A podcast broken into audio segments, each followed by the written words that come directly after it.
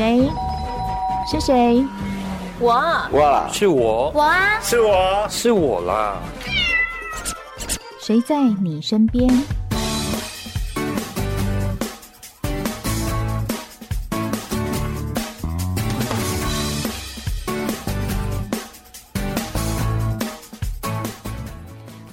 好，欢迎收听今天的节目，我是梦萍。时代一直在我们的前后这样慢慢的走来走去，其实有些历史也慢慢的从我们的身边离开。但是如果没有把它记录下来的话，或许回过头来我们会觉得。怎么会不见了？很多人呢就在为这个记录历史啊，在付出很多事情。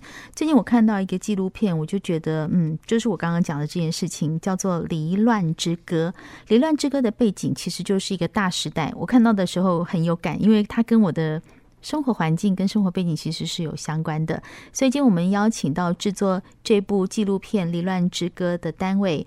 沈春池文教基金会秘书长石静文在我们的现场，秘书长你好，梦平好，各位警广的听众朋友大家好，我是石静文。是我们刚刚提到这个《离乱之歌》，其实他讲的背景就是一个迁台战乱的时代，一九四九年前后的迁台历史。对，为什么会说我觉得很有感呢？其实我爸爸就是那个时候从大陆过来的哈，他他不是老兵，他就是跟着军队一起过来。我相信很多人都跟我一样。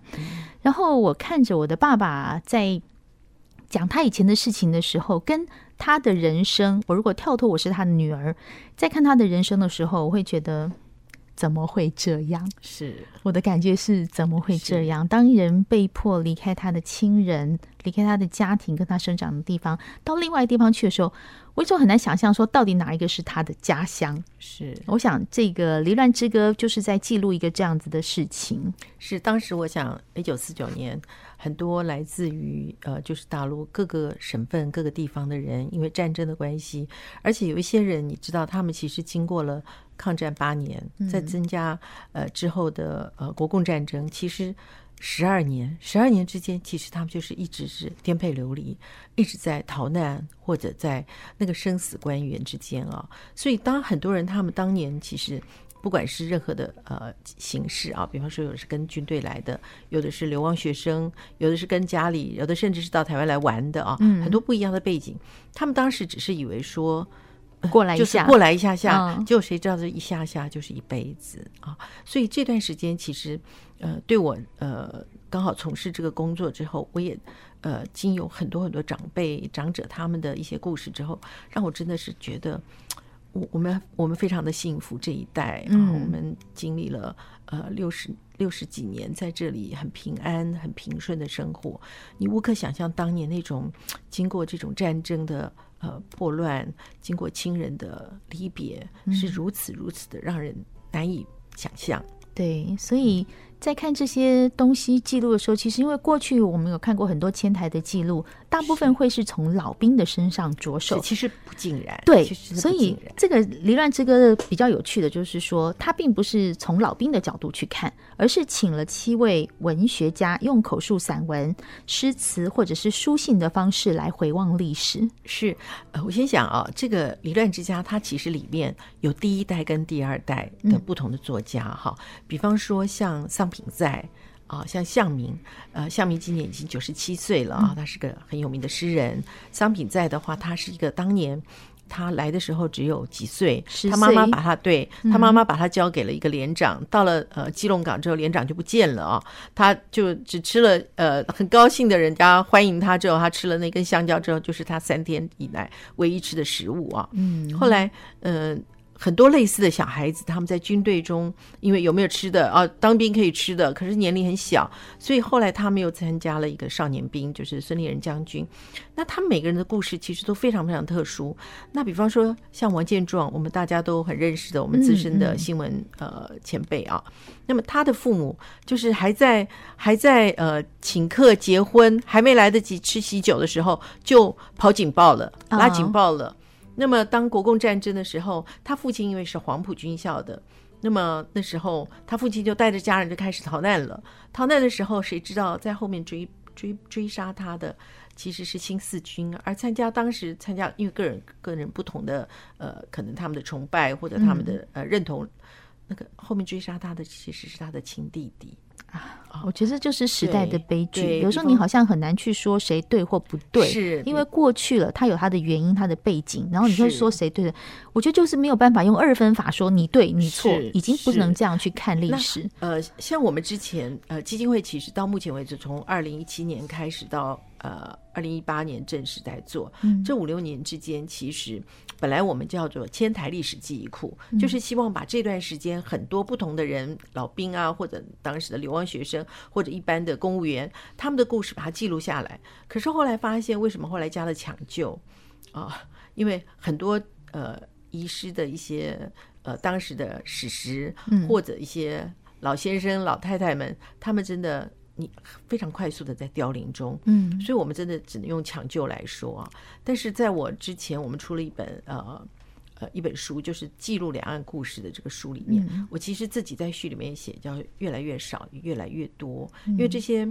长辈们就是离世的这么快，越来越少，那越来越多，就是我们会不停的一直去把他们的记录、他们的工作、他们的生活、他们的故事记录下来。其实这是追时间呢，是是是，对，因为当我们看到我们的老一辈、我们的父母或者我们的爷爷奶奶慢慢往另一个方向走的时候，是，其实如果你不追，就像刚刚秘书长讲的，真的是来不及。是，可是这段历史如果没有被保存下来，那个来不及，我觉得不是我们遗憾，我们的后代子孙是都看不到，都会遗憾。而且我们在做这些很多呃呃故事的时候，才会发现他们的故事真的是非常的精彩啊！我用精彩来讲，其实很沉重，因为这个精彩之中，其实有离散，有悲悲欢离合，有。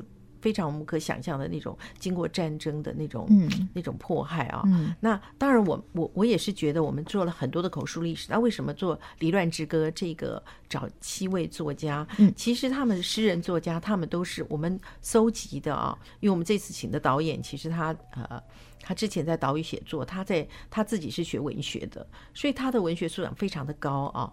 呃，齐一导演跟刘佩仪导演，那他们其实是看了大概。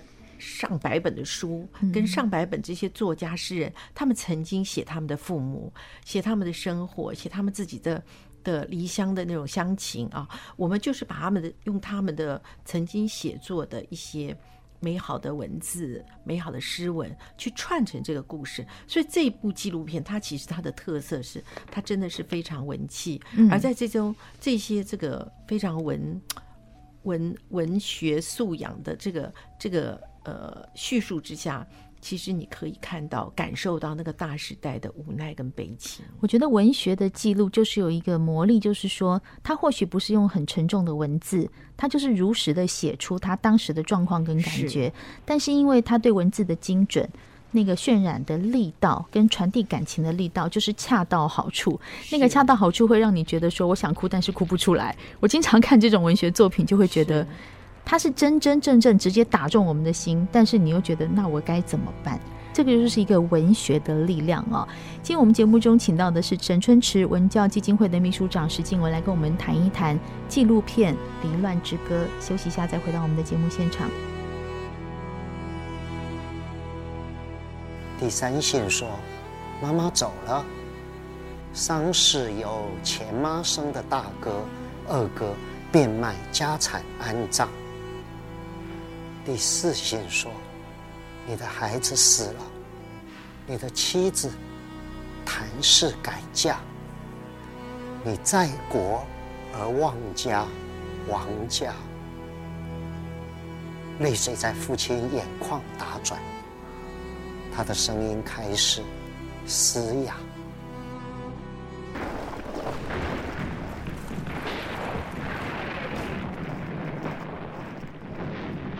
妈妈就晓得这个仔呀，这一去可能就回不来了。他就在我的这个衣角上面呢，缝了一个小字条，写上我的生辰八字，然后留个小金戒指，把它缝在这个衣角里面。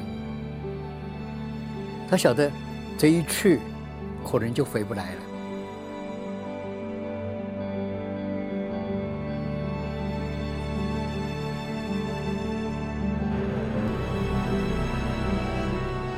父亲九十一岁那年，我带他回故乡，距离他上一次回乡前后是五十九年。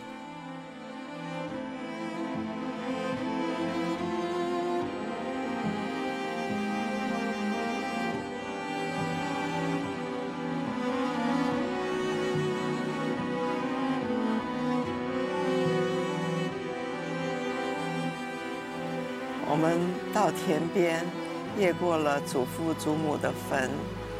爸爸忽然说：“我们就回家去吧。”家家在哪里啊？我故意问他：“家家就在屏东啊。”我常觉得大时代的那种痛感是我很难承受的，因为改变不了什么。那你又看到你的爷爷奶奶或者是长辈，像我的父亲。就是面临那个时代走过来的样子，我会觉得无奈、伤感跟痛。我很高兴有人可以用文字把它们记录下来，现在甚至是影像的方式，好把它们记录下来。那这一次我们是有七位，刚刚秘书长有提到哈，您刚刚提到的是商品代，好，其实向明对向明，我想还有大家比较熟悉像尔雅的呃创办人啊影帝。对，张晓峰是张晓峰，大家都非常熟。苏伟珍、苏伟珍跟陈一之，他们都是联合报系出来的啊。是，那他们每一个人是一个不一样的故事。不一样的故事，但是我觉得导演他的手法真的很棒啊！他呃穿搭每一段不同的，我觉得那天呃我有请几位主述者，他们因为自己之前没有看过，我们在二十二号放了一个首映。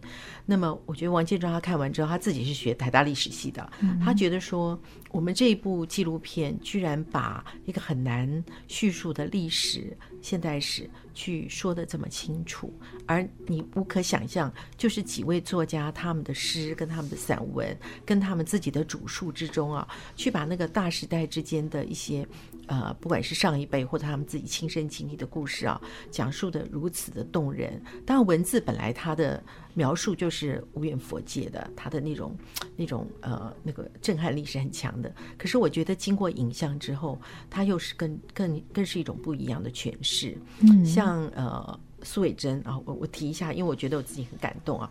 苏伟珍他讲他父亲来了台湾之后呢，因为他父亲改了名字啊，那么因为这么经过这么这么多的颠沛，这么多的战争，其实很丧气的。他爸爸就开了一个小书店，可是在呃同时，其实他父亲还去。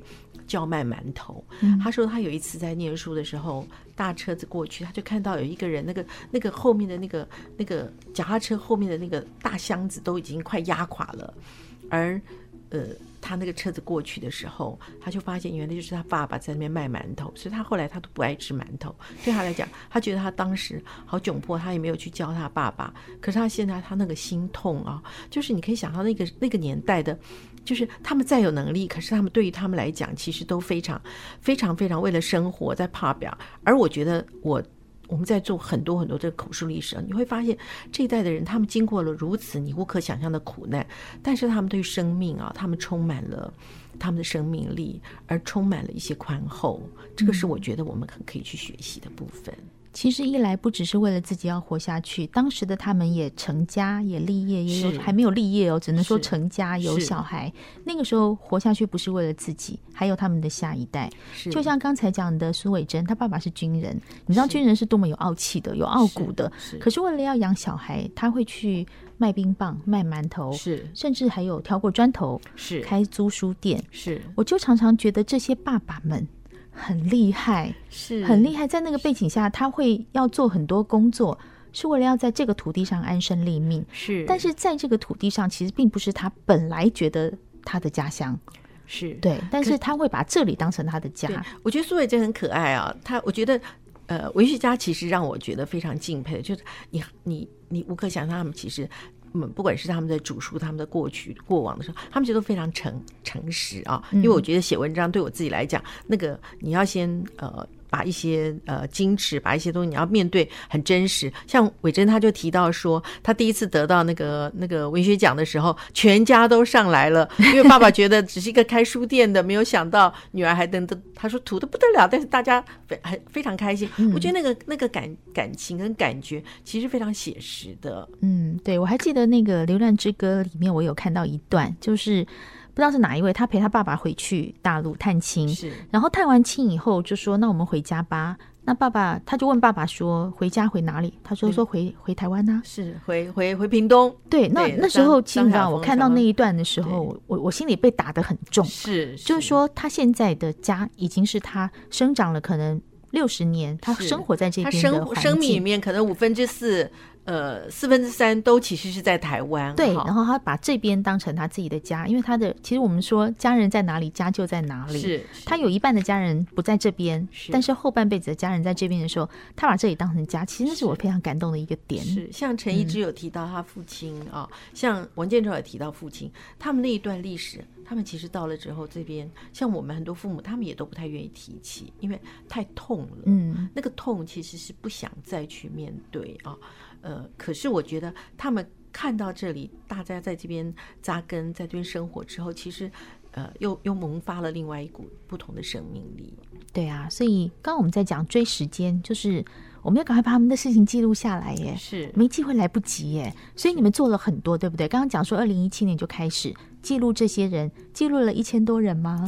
呃，我们已经目前记录了一千两三百人，嗯，但是真正把它集结成不同的故事，因为每个人故事都不一样哈。对，我们大概呃完成大概有四五百支。而且我们都会上网，对对对。那像这一支《离乱之歌》，它比较不一样，因为个人故事可能我们最长大概就十几分钟。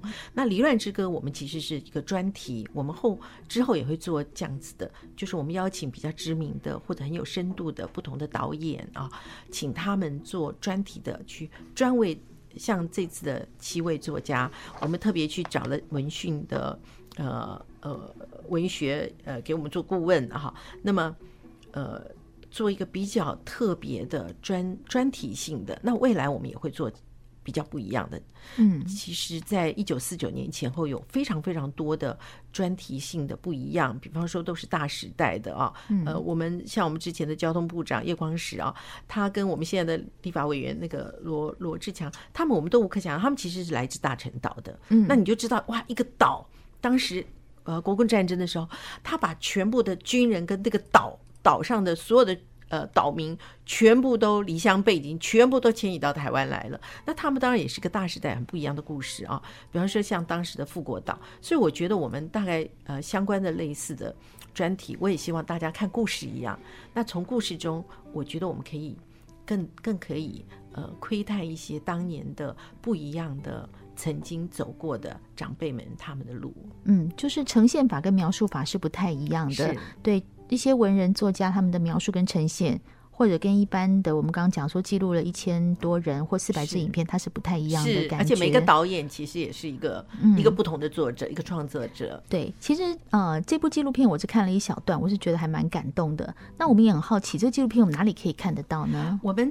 呃，这个纪录片，呃，我觉得很幸运是这次的公示啊。你知道公司他们的记录观点其实挑片挑的非常的对对对 对，尤其我们是一个对，尤其我们是企业界的一个基金会去呃拍摄的，可他们看了之后真的非常感动，所以他们就用购买的方式啊。所以二十三号他已经首播，那么目前的话，其实上公视的呃网站，是看得到的，他们还可以看到，但是他好像有期限，我不晓得是、嗯、没关系，反正就是一段时间来得及的话，赶快看，对对对。但是有没有想未来，嗯，未来我们还是会把这个纪录片，呃，放到一些影音平台上。是，那我们也会呃，通过我们基金会的一些啊，呃，我们的官网啊，或者我们的账号啊，嗯、呃，我们会公告给大家。大家对对对。那么还有就是，我也是听到很多的呃影视界的朋友们，一些电影界的艺术界的人，他们看了之后非常感动，所以我在他们的鼓励之下，他们都觉得我们片子很适合去。呃参加一些国际影展，是，所以我也会积极的去参展。嗯，有没有想过到校园或学校去推广？这是我们另外一个计划，哦、就是我们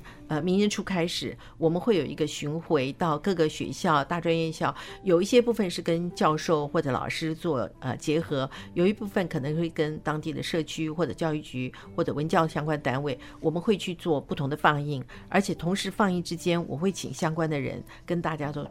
做对谈，嗯嗯。啊，还有一些人，就是他们看了之后，他们就说：“哎，你需要什么？我我愿意去谈啊！”真的都还蛮知名的一些文化界的朋友，是、嗯、对。其实你看，一九四九离我们其实并不遥远，其实并不遥远，对，还不到百年哦，还不到百年，我们的身边就有发生这么多事。是，例如我们到金门去的时候，就会想到那个大臣。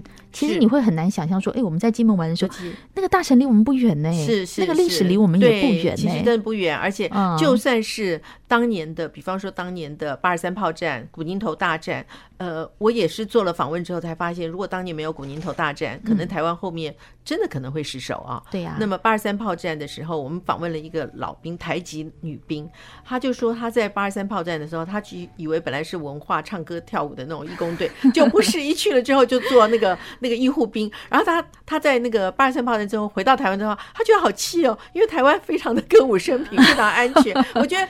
就是不同的人，你去访问之后，原来那个大时代都有不同的角度的切面，对，很精彩。我们看到的其实是我们生活的前面的这一片，就像我现在跟秘书长在对谈，其实，在台湾的另外一个地方，它发生了不一样的事情，是是是。对，但是透过这个纪录片，跟透过我们去访谈这些人，你会把我们生活的地方的原貌是整个拼凑在一起。那那时候你就会发现说，哦，原来我们的生活是这样子的。这也是我们很希望呃基金会持续。